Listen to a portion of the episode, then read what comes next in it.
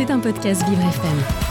Bonjour Dimitri Ducrologmo. Bonjour Dominique. Ce matin, l'image du jour nous emmène à Kaboul. L'image du jour ce jeudi 21 décembre, c'est la situation des femmes en Afghanistan, avec notamment des femmes emprisonnées par les talibans pour les, entre guillemets, protéger des violences sexuelles. Alors bon, là Dimitri, il nous faut une explication. Alors avant que les talibans ne prennent le pouvoir en août 2021, l'Afghanistan comptait 23 centres de protection pour les femmes victimes de violences sexuelles et ces locaux étaient gérés par des ONG qui, d'après les Nations Unies, sont désormais tous fermés.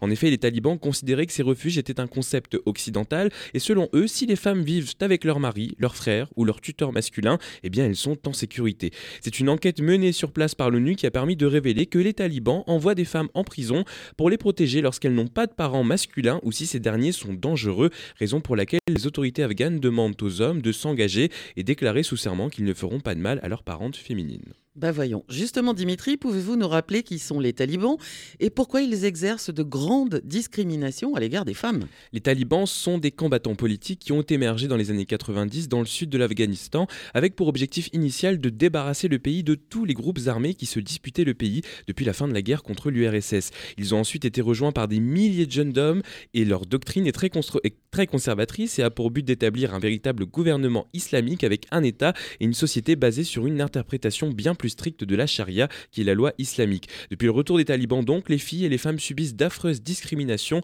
elles sont privées d'éducation secondaire et universitaire, elles n'ont plus d'accès aux espaces publics et elles sont dans l'obligation de porter la burqa depuis 2022 et sur ce dernier, dernier aspect, les femmes sont sous haute surveillance. Et c'est en raison de ces discriminations que de nombreuses ONG mènent des enquêtes sérieuses. Tout à fait, les graves restrictions et la répression illégale des droits des femmes et des filles par les talibans doivent donner lieu à des enquêtes car il est possible qu'il s'agisse de crimes au regard du droit international, nous dit Amnesty, précisément un crime contre l'humanité, car l'ONG nous indique que les restrictions draconiennes aux droits des femmes et des jeunes filles afghanes, ainsi que le recours à l'emprisonnement, aux disparitions forcées, à la torture et aux autres mauvais traitements, sont des actes constitutifs de ce crime. Alors pour mener ces enquêtes, le témoignage des réfugiés afghanes est aussi très important.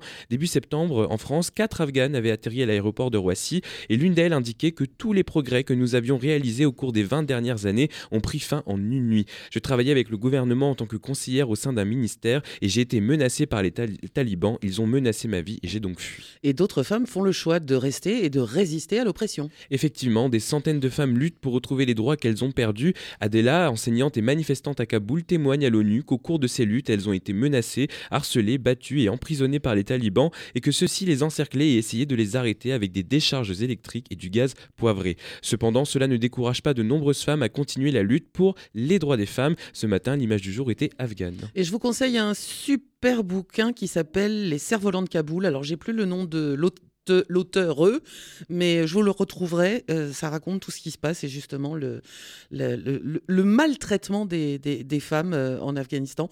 Donc, euh, l'image du jour de Dimitri Ducrologmo, elle est à retrouver sur vivrefm.com, rubrique podcast. Et puis, alors j'allais dire on se retrouve demain, mais non. Non, on se retrouve en 2024. On se retrouve en 2024, donc passez de joyeuses fêtes, Dimitri. Merci à vous aussi.